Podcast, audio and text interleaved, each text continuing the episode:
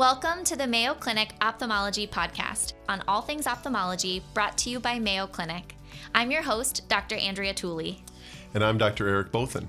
We're here to bring you the latest and greatest in ophthalmology, medicine, and more. Today we are joined by Dr. George Bartley, the Chief Executive Officer at the American Board of Ophthalmology. We get to discuss the maintenance of certification ABO's efforts to create a virtual oral exam during the COVID pandemic, and the future of professionalism in medicine. Dr. George Bartley is the CEO of the American Board of Ophthalmology, the Chief Executive Officer Emeritus of Mayo Clinic in Florida, the Lewis and Evelyn Kruger Professor of Ophthalmology at the Mayo Clinic, and the 2020 Laureate of the American Academy of Ophthalmology. Dr. Bartley is an oculoplastic surgeon and author of over 300 papers on topics ranging from oculoplastics to John Milton and baseball. He's a hero of mine. I'm so happy that you're here. Welcome, Dr. Bartley. Thank you. It's great to be here. I've so appreciated being your colleague here at the Mayo Clinic, and you have hats and expertise in a number of areas. Today, we're excited to talk a little bit about the ABO and you certainly took the reins with a group of people there in leadership that has, in a tumultuous time, and led them through some meaningful changes in our mock process and our maintenance of certification process. I just would love to start by just take us through your perspective on the rationale behind some of those changes and where you see what we've done and changed to point and where you see it going in the in the process of maintenance of certification for us as ophthalmologists. Sure, uh, thanks. Maybe a little historical context would be helpful to start.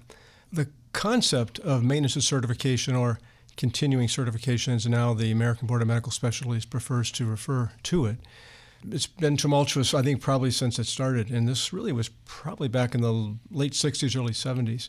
When the American Board of Family Practice was born, they never had a non MOC world, if you will. Everyone who came in and got that certificate immediately was enrolled, if you will, in this process that you know your certificate was good for a certain number of years and it had to be renewed or recertified. The idea being that knowledge changes, we change, our practices change, and that we as physicians should be demonstrating to our peers and to the public that we're keeping up. So the concept makes sense. The other boards that constitute the American Board of Medical Specialties, one by one adopted this. And in ophthalmology's case, there was a lot of discussion back in the 70s and 80s, I guess mainly the 80s, about this. It was controversial. Uh, a lot of doctors, of course, balked at the idea. Nobody really likes being overseen, and some doctors in particular really are quite resistant to the idea. Well, the American Board of Ophthalmology in 1992 adopted this, along with, like I said, other other boards as well. All the 24 boards now, of course, have adopted this uh, over over time. This this concept. I guess the problem probably was inclusiveness uh, of the community could have been probably better throughout all of medicine. I think ophthalmology's probably had less problem or less tumult than maybe some of our other colleagues, other boards out there. But when I took on this job five years ago, I would say that the environment was a little challenging. The good news is that my colleagues uh, at the ABO had not been unaware of this. And my predecessor, John Clarkson, had instituted a process with uh, the board staff to gain input from our community to try to figure out how to make this process uh, better. We'll get, I guess, probably later into the idea of professional self regulation, but it's pretty clear that somebody is going to regulate us in medicine. To maybe not have a spoiler alert, but it's better for us to, to do it ourselves than for someone outside to probably do this. So it's important for the community to come together to do this properly. So there was focus groups being held and information was being gathered about how this could be done more efficiently, less burdensomely, if that's a word, for our colleagues. And I just came on board at this time, and, and with the help of our board staff, excellent board staff, we've tried to make some improvements in the process. Long answer, I guess, or at least long response to your question. Happy to flesh that out a little bit more detail if you'd like.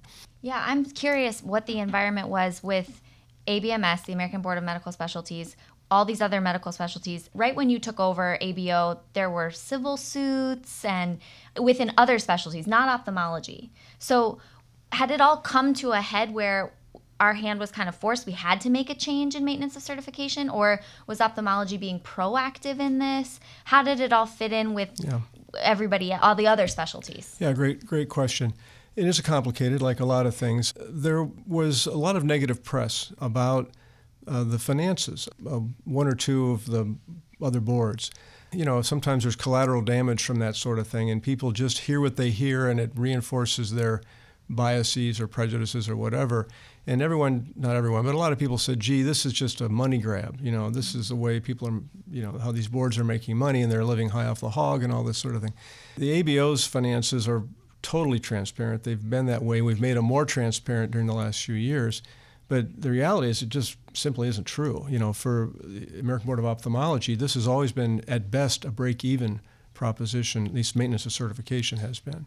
The ABO was proactive, saying, well, we don't want to be on the wrong end of a lawsuit or the wrong end of legislation, which was introduced in a number of states and still is being introduced in some places to try to force, if you will, hospitals and other groups not to consider maintenance of certification or continuing certification as a credential. That's an interesting approach. I think it's kind of myopic, to use an ophthalmic term, one that you understand better than I do as a pediatric ophthalmologist, Eric. You know, I'm just an oculoplastic guy. Give me, cut me a little slack here. Oh, okay? So well, I hope I use the word properly. Very much so. But the, the idea is, is that, you know, hospitals use this as a credential. They have the right to do that. And they're going to use something as a credential. They find value in the credential. So far, these legislative efforts have not been terribly successful, and I think they're actually quite harmful uh, to medicine. And that's been written about in JAMA and other places about a potential threat to self-regulation. We, it's like the old thing that doctors are great at circling the wagons when there's a problem. But we problem is we start shooting inwards rather than out, and mm-hmm. that's not good for the profession. So we need to be, I'm not circling the wagons, but we need to be working within the profession to make it better. You both know that I'm kind of interested in history, and you know this goes back more than a century. And Edward Jackson, more in 19 teens, looked at the landscape at that time, and American medicine was kind of the Wild West. I mean, every, anyone could say they were a specialist or they were this or that, and you know the medical schools were wildly variable in their quality, and this which led to the Flexner Report in 1912, this sort of thing. But Edward Jackson, you know, smart guy, uh, invented the Jackson cross cylinder, which is an unbelievably brilliant tool, right? You know, and used today around the world every day. But Jackson said something like the answer with this, the current state of affairs in ophthalmology must be dealt with within the profession and outside of any legal external input. I mean, that's brilliant mm-hmm. to think, you know, that we got to do this ourselves. And that's why he and others uh, leaders in ophthalmology came together and came up with this idea of a certifying board. It wasn't a unique idea; it had already been present in England, and they really followed kind of the example of what was doing going on in England and London in particular, and set this thing up. And it was totally voluntary, as it should be, as it is today. No one's forcing anyone to become board certified, but it was it was proactive, I guess, at the time, Andrea. You know that they were looking at a problem, tried to solve it from within. So we're just the you know inheritors of that legacy, and at least now we're more proactive, if you will. At least we hope we are, trying to involve, engage our colleagues to do this as a community, uh, an ophthalmic community. Again, another really long, rambling answer to your really great questions. Great. So. Well, and certainly through that time of change, as our views of maintenance of certification and of board certification were being reflected on, along came COVID. There's so many different pieces of our lives that became more challenging through this journey. And you've helped to lead that the organization through a time of more of an evaluation of how we become certified and of going virtual. And my understanding is ophthalmology is the first specialty to have a virtual certification process. Is that the case? Pretty. It depends on how you look at the calendar, I guess. You yeah. know, we American Board of Surgery uh, also very proactive in this regard. I think we probably were the first board that completed its first cycle of all the candidates for that year. But uh, they were looking at this closely. We were looking at it closely. We shared notes. That's one of the yeah. actually terrific advantages of the American Board of Medical Specialties is that we, we being the various member boards, and particularly the surgical boards, we learn from each other. Almost, I'm not daily contact, but certainly weekly contact with my counterparts at American Board of Plastic Surgery, ENT, neurosurgery, orthopedic surgery. I have called this afternoon, in fact, with my colleague from ENT to talk about certification matters. And we learn from each other. So, getting back to COVID, we were pretty fortunate because we had made the decision at the ABO to uh, dissolve our physical office back in 2018. We had had a lease on an office space in Bala Cynwyd, Pennsylvania, just outside of Philadelphia. where our dozen or so full-time staff people gathered daily, like everybody else did in America. You go to work, right? You know, commute, this sort of thing. And our lease was coming up. So I talked with uh, our administrator, Beth Ann Comber, and said, you know, let's think about maybe going virtual. The model for this was when I was editor of the Journal of Ophthalmology, we there was a physical office where people went and did the manuscript review, stuff, you know, behind the curtain as this happens. And we ended up making that office virtual. And so that had worked quite well. We tried a little pilot project in the ABO, and our uh, employees thought it was okay, and they didn't miss commuting in Philadelphia traffic. They could walk the dog, they could exercise at lunchtime, whatever. They liked it, so we, we let our lease expire and we went virtual. So when COVID just sort of showed up uh, in late February, early March of 2020, and we had to go virtual, we were already there, mm-hmm. and that was helpful. We had an oral examination set up, and as I wrote in an editorial called When the Best Laid Plans Go Awry, we had decided to do one giant mega exam in Phoenix, a new site, rather than traditional two exams, which is more expensive. The oral exam is very expensive to put on. and we lost a lot of money per candidate, and we just couldn't sustain that. And so we thought, well, if we did it once a year, that's less money lost. And so we were going to do this in Phoenix, Arizona on March 18th, March 19th, something like that. So a little more than a week ahead of this, COVID comes in we were conferring like crazy for the week during this. Uh, my colleagues and I on the board. Uh, I was on vacation in St. Simon's Island and with uh, my friend Hans Grossniklaus, who's now uh, on the board, and, and, he remembered the whole time I was on my phone you talking. enjoyed that vacation. I, didn't, sure. I didn't. Did not didn't enjoy have a vacation. I was talking with, with David Herman and others on the board at the time. Well, what are we what are we going to do here? So it was pretty clear to us, to me at least, you know that when the lockdown in northern Italy happened, this was real and was going to be hitting us pretty soon. So we weighed the pros and cons and decided to pull the plug, if you will, on the oral exam. Part of this was because the examiners are all volunteers, every one of them. Every person pays their own way, which a lot of people don't realize. The examiners pay their own way. They take time off from their practice. They fly to wherever on their own dime. We give them a room, you know, and give them some meals, but they do the exam. And so suddenly the examiners are saying, gee, my institution won't let me travel. I'm afraid to travel. And that made sense. So we, we, we pulled the plug immediate response was not positive from a lot of people. This was on March 9th. Now, later that week, the NBA stopped. The Masters said we're not going to have a golf tournament, all this sort of thing. So we were just about two or three days ahead of the kind of the curve. Everybody had been preparing. You know, you remember when you take your, we all remember this, oh, yeah, we took our boards, and your, your head is full of the differential diagnosis of leukocoria, whatever, all these things, and you don't want, don't talk to me because I might, I might spill something out of my left ear here, you know, and so that's everyone so was true. ready. It's so true, right? You know, you don't want to do that again. So yeah. you're, you're really primed for this exam. And we honored that. We, we wanted these young people who want to get on with their lives. And so we sent out a survey to the candidates and said, well, here's the situation. You know, we, we're not going to have this exam. Should we have it later in the year in October? or next year, you know, give some options, or go virtual with the understanding that no one had done this. It had been tried on a couple pilot projects and hadn't done hadn't gone well. And overwhelmingly, the candidates said, "Yeah, we realize this is kind of stepping out in, in faith, and let's do it." And so, I have to take my hat off to the candidates who, who were willing to do this because we were learning as we went. We're building the airplane as we're going down mm-hmm. the runway, basically on this thing. And the candidates were fantastic. They're really helpful with suggestions and whatever. And we had a pilot project in July, which was just you know three months or so later, and that went well. And then we did other exams throughout the year, and we were able to uh, examine every candidate. We're very, very relieved. We had kind of been told by external firms that expect about a 10% failure rate, that you're going to have a lot of detritus, you know, left over from this, and people won't be able to be internet connectivity, whatever. You have to figure out ways to examine them later.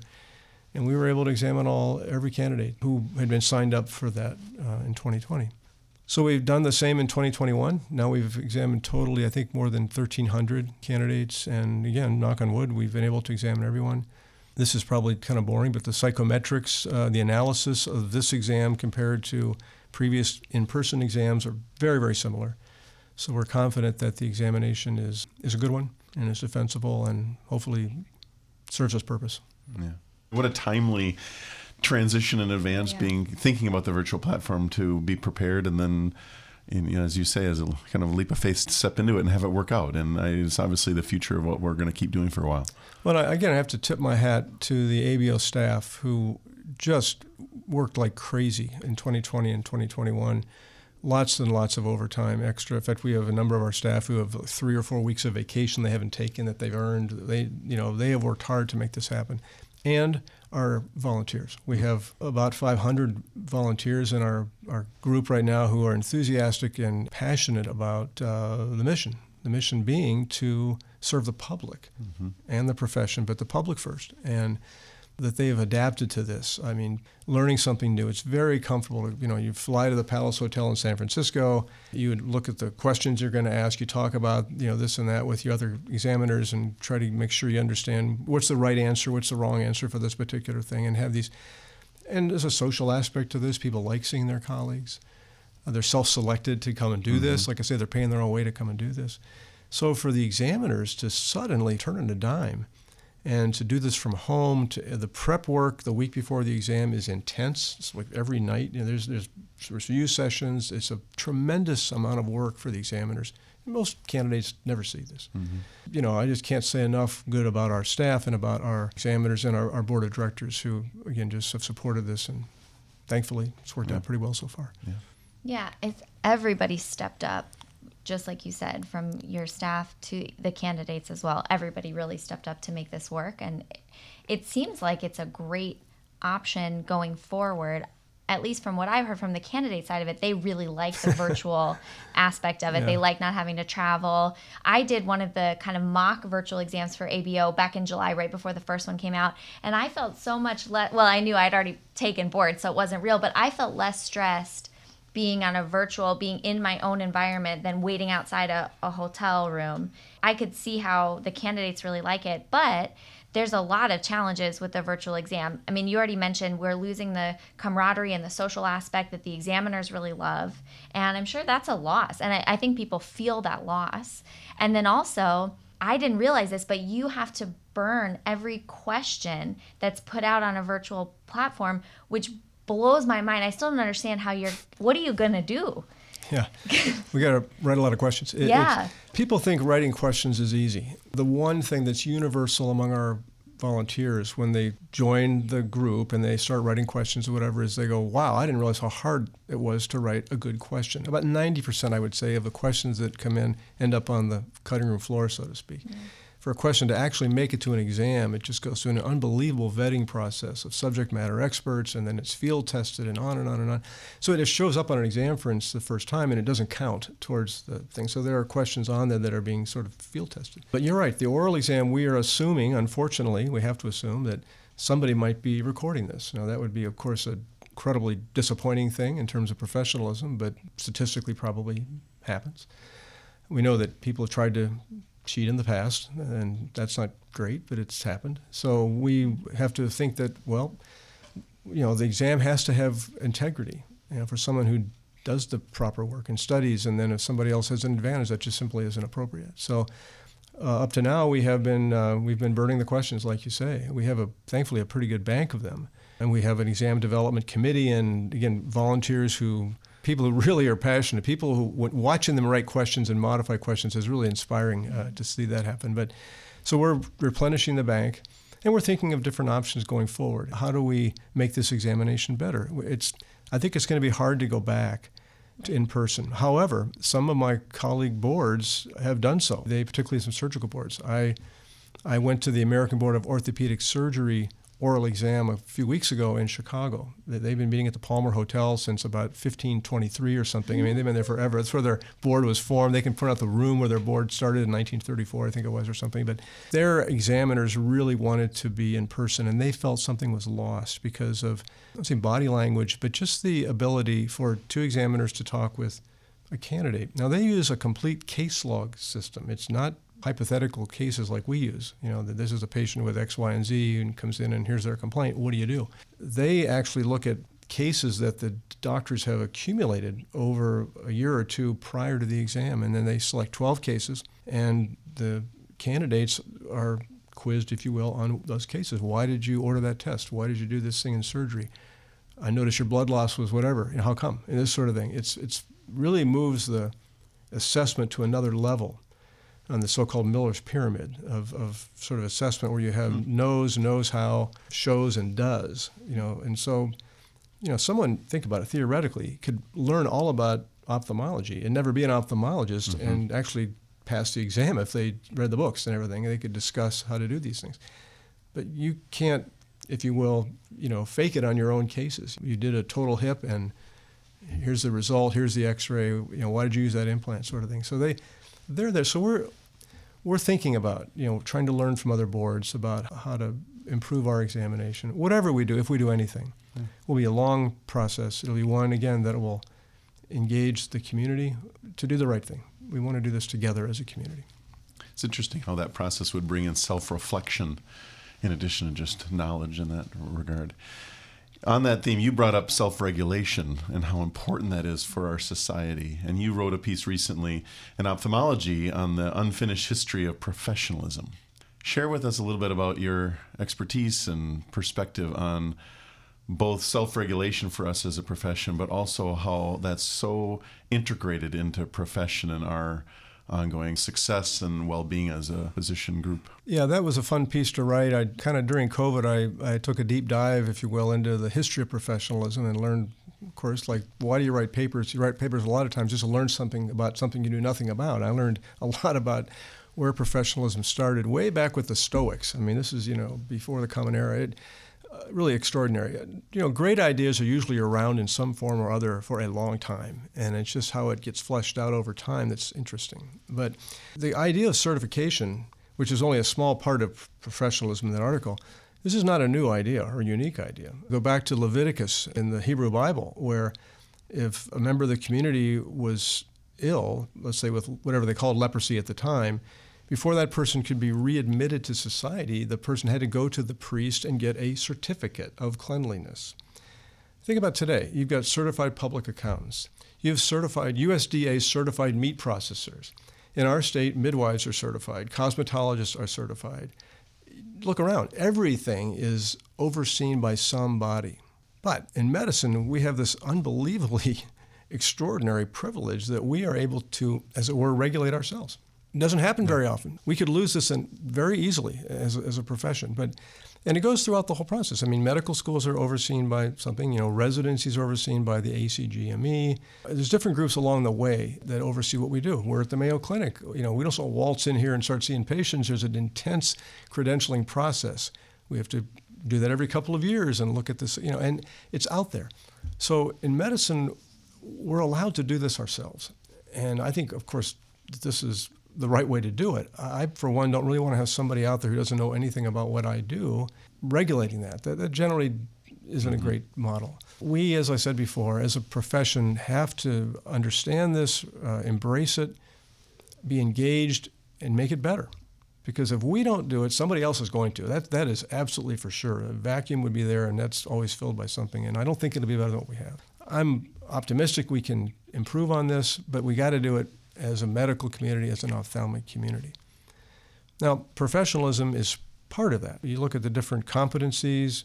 You're involved. You're our uh, assistant program director now, I guess. Is that right? That's so, right. what are the competencies? This is I'm putting you on the spot here. This is great. This is yeah. unbelievably uncommon for me to be able to turn a question around, uh, Dr. Tooley. So, there are competencies, right? That's right. Is what are those? You know, is professionalism one of those? It is actually. Yes, yeah. Right. And so system-based practices, problem-based learning, but professionalism is one of them. That was not. She nails these, and I, I, I we did not talk about this before. She, she had this. So, yeah, but but but professional is one of the things that we are supposed to, as educators, um, verify in our residents. So when they finish, and the program director signs off on that, and the mm-hmm. and the department chair signs on off on that, and that form comes to us, the ABO, and we say, okay, yes, all these boxes are checked, and this person has behaved in a professional manner. Now, it's hard to write a multiple choice question about professionalism or even an oral exam question about it. We have to rely on the programs to do their job, you know, to say, yes, this person, we've observed them for now more than three years with the integrated internship. So, three to four years, they've had the chance to see that person in action when they're tired, when they're fresh, when they're in the OR, when they're under stress, whatever, with different types of patients. And they can assess that better than we can. Again, the community has to do this together. Same thing with surgical skills. You know, we could review videos and all this kind of stuff, but watching somebody in the operating room for several years is really the best way. And this has been known by the ABO forever. If you go back at our documents from the 1950s, 1960s, its problems are not new, and they've been looked at in the same way. So the team effort uh, is involved here. So I really loved that piece on professionalism. It was a history lesson. There were a couple parts I had to read several times. what are you talking about here? There's so many different facets of professionalism, not just how we interact with our colleagues in a physician to physician relationship, but then also the patient physician relationship. And I loved what you said about how the key to trust is professionalism or at the heart of trust between the patient and physician is professionalism. So, what does that mean? And how is that going to change going forward? I, I see the patient physician relationship changing so much as we go to more virtual platforms because of COVID. We're doing not face to face meetings mm-hmm. as much anymore. And also, medicine's just changing. It's more of a service based model sometimes. There's so much change in this. So, how do we maintain that trust, that professionalism with our patients? Well, that's uh, $64,000 question. Yeah. I guess that's before inflation, but that is going to be critical, and it has changed. It's certainly changed during my professional practice career. You know, like a lot of change, some of it's uncomfortable, but a lot of times, and most of the time, it's actually good. I think now that patients are expected to take more responsibility for their care, but that means that we have to have a more of a partnership uh, with them. And of course, all good partnerships are based on trust. So patients are hungry, if you will, for information that is valid. They can go out, as you know, and you, we've all seen our patients come in, you know, clutching the latest article they read on the internet about whatever, and most of the time it's not helpful. So they're looking for things that they can trust. And, and I think this is what we want to do at the ABO. It's been the mission from the beginning. If you go back again to the founders when they wrote about this, is that this is to provide assurance to the public that a person has done a certain educational program and finished that appropriately and passed an examination. That was the early thing. Now it's more complicated today. We have to be able to show that we're keeping up. I certified in 1986. A lot has changed in my, even in oculoplastics. Some things haven't changed, thankfully, but a lot has changed since 1986. You know, I voluntarily recertified twice, even before I thought about taking on this job because I thought it was the right thing to do. I wanted just to see, prove to myself that I was kind of not too far away from the dock, not the dock exam, but the you know the shore, if you will. and I wanted to be actually simpatico with my younger colleagues who got certified after 1992. That they had to do it, well, I, I should do it too, as one of their colleagues. So I, I think this is where we want them to come to the ABO. Patients do, thousands of them per year. They look up you and me and everybody. They, they look up our profile and see where they went to medical school and are they certified or not. Gee, this doctor's certified. That I guess is a good thing. That's what they think. So, and we want to be, you know, an independent source that they can trust for that, among other things. But this is one means of helping to build that trust that is so important. And I didn't make that up. That was Jordan Cohen, who was I was quoting in that article, mm-hmm. who was the former head of the Ameri- AAMC and um, Association of American Medical Colleges, and, and he really so beautifully articulated our responsibility as physicians to society, this unwritten compact that we have with them based on trust. So, anyway, it's critical. I just want to say thank you for this time. I, in your article, you wrote that part of professionalism might be characterized by an increasing altruistic uh, motivation over one's career. Yeah. And I just thank you for not only for your patience here and our practice and our colleagues, but truly how your career has been one of growing an altruistic impact, and in this case, through the ABO. So thank you for sharing your this time and your insights in terms of that impact that so many individuals at the ABO are doing to advance our profession. Well, thanks to both of you for uh, letting me have this nice conversation with you. Appreciate it. You can find all episodes of the Mayo Clinic Ophthalmology Podcast on our website, Thank you for listening, and we definitely look forward to sharing more next week.